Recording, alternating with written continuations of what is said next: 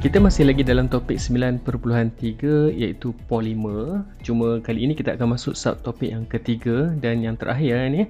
Subtopik yang pertama kita dah belajar tentang polimer. Subtopik yang kedua kita dah uh, belajar tentang getah asli. So kali ini kita akan fokus kepada subtopik yang ketiga. Kalau kamu perhatikan di sini uh, pada muka surat 196 muka teks masing-masing.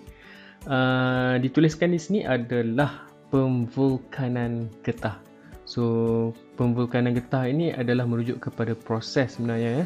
Proses untuk menghasilkan getah tervulkan. Okey, getah tervulkan.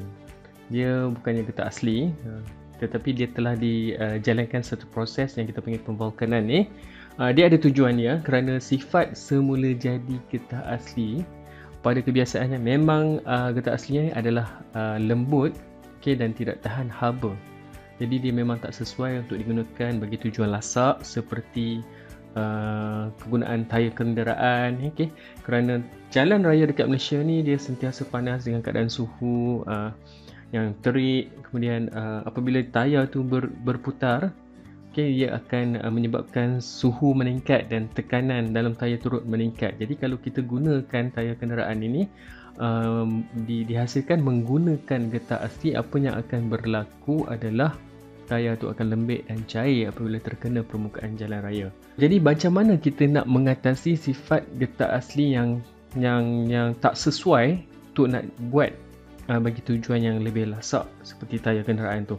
Okey, maka dekat sini uh, di sinilah proses uh, pemvulkanan getah. Okey, proses pemvulkanan getah ini di uh, dilakukan tujuan dia adalah untuk membaiki sifat getah yang lembut, yang lembek dan tidak tahan haba tu supaya menjadi lebih kuat.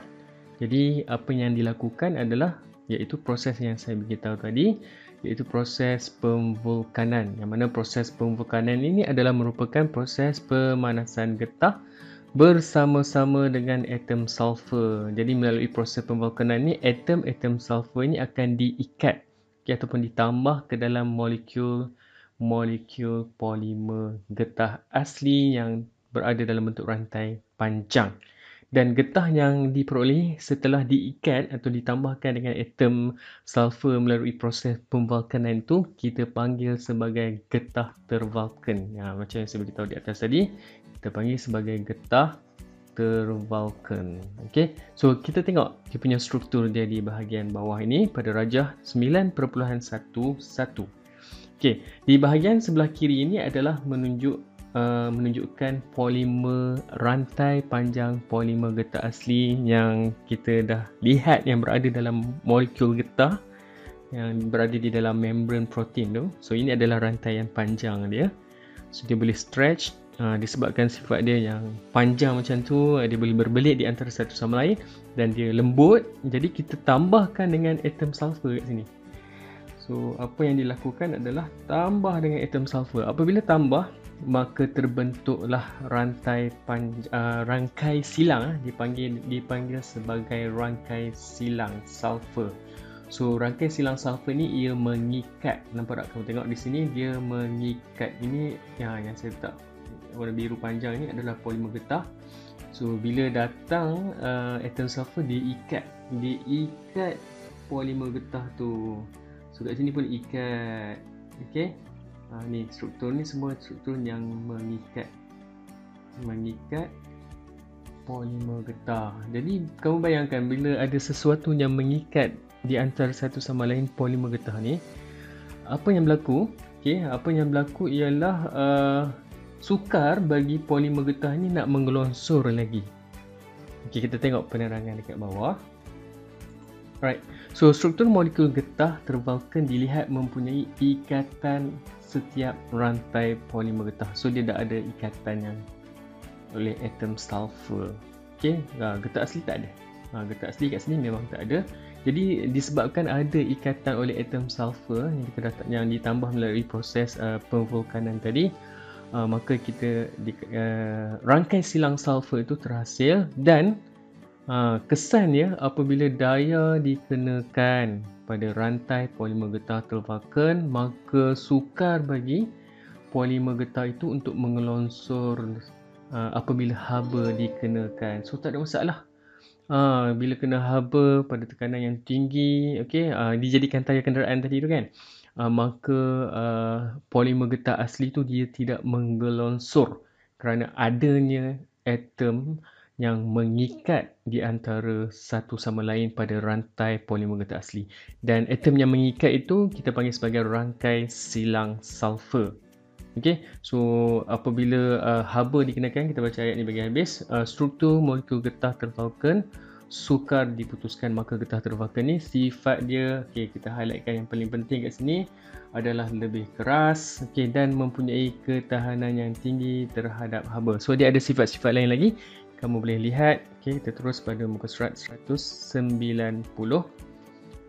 So kat sini ciri-ciri dia. So getah tervulkan ni okey uh, yang pertama okey dia lebih keras uh, dia keras dan lebih kenyal okey lebih kenyal. Apa maksud lebih kenyal kat sini? Ha, ni ni selalu keliru ah murid selalu keliru. Antara antara getah asli dengan getah tervulkan.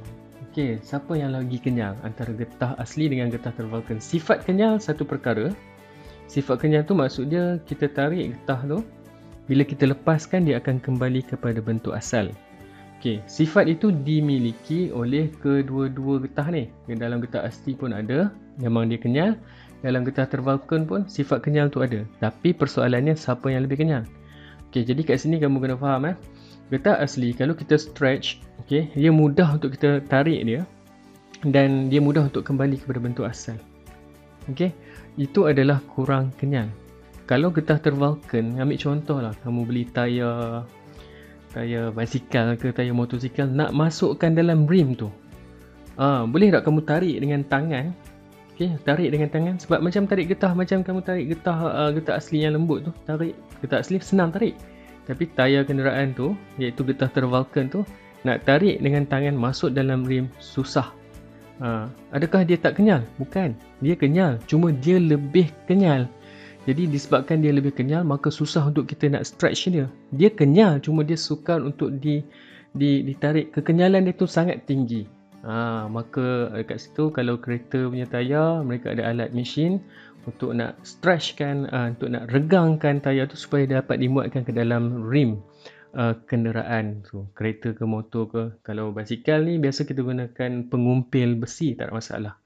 Okey dan seterusnya uh, untuk sifat yang kedua dia adalah penebat okey penebat elektrik yang baik. So kat sini dia adalah penebat elektrik yang baik. Yang kedua tidak mudah teroksida di udara. Apa maksud teroksida ni? Getah asli kalau lama dibiarkan di udara, kalau kamu perasan dia akan macam mereput sikit noh. Uh, dia lerai. Uh, so itu adalah teroksida. Okey, tetapi bagi getah tervulkan dia tak semudah getah asli. Dia dia dia akan teroksida tetapi mungkin mengambil masa yang agak lama. Eh. Okey, tidak bertindak balas dengan asid ataupun alkali. Ha, tak ada masalah kalau getah asli kita tuang asid dia tergumpal terus. Ha, tapi kalau getah uh, tervulkan ini kamu tuang asid ke alkali ke tak ada apa-apa tindak balas. Okey. Uh, kemudian tidak terlap ter, terhadap cecair okay, ha, dan juga udara. Ha, maka sebab itulah dijadikan sebagai tayar kenderaan. Sekarang ni kenderaan kebanyakan tayar uh, motosikal, kereta tubeless kita panggil ya, tak ada pelampung kat dalam dia. So dipasang pada rim dan terus boleh uh, masukkan angin sebab dia tidak terlap terhadap udara dan kemudiannya lalu dekat air tak ada pula air boleh bocor masuk ke dalam tayar eh. tak ada. Uh, so ini adalah sifat dia.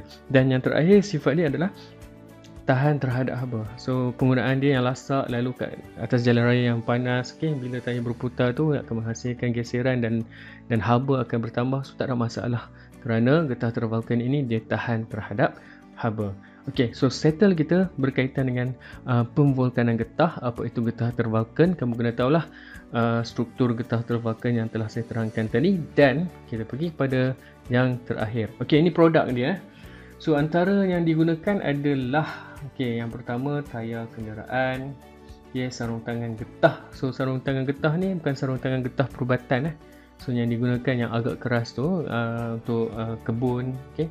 Uh, so dan juga dihasilkan untuk uh, penghasilan tapak kasut. Kian adalah beberapa barangan. So ada lagi ya. Kamu cuba cari ada lagi. Kemudian yang terakhir, teknologi terkini berasaskan kepada getah. So kalau kita baca kat sini, getah adalah merupakan satu komoditi utama kat Malaysia. Memang dia adalah merupakan uh, penyumbang uh, dalam ekonomi di Malaysia ni dengan dengan adanya banyaknya kebun getah kat Malaysia ni, maka industri getah ni dia membantu meningkatkan ekonomi negara. Kemudian kita ada penyelidikan uh, R&D, penyelidikan dan pembangunan terhadap getah yang dijalankan oleh lembaga uh, getah Malaysia. Okay yang mana antaranya kita tengok dekat uh, foto 9.17 ini adalah teknologi yang berasaskan getah. So dekat sini CMA, kalau kamu tengok dekat jalan raya ada uh, asfalt terubah suai getah bekuan. Okay, sebagai konkrit asfalt uh, asfalt eh, untuk menurap jalan raya supaya tahan lebih lama, tahan haba mengurangkan bunyi bising dan keretakan jalan. So, memang ada getah digunakan di jalan raya. Kemudian getah color merupakan cat lukisan yang dihasilkan daripada teks. Okay, getah color. Uh, untuk kegunaan seni visual okay, dan juga okay, yang ketiga ini adalah uh, pad landasan yang diperbuat daripada getah diletakkan antara landasan dengan enjin kereta untuk mengurangkan getaran dan bunyi. So untuk menyerap bunyi ya nak mengurangkan bising daripada uh, gegaran untuk getaran uh, bahagian enjin.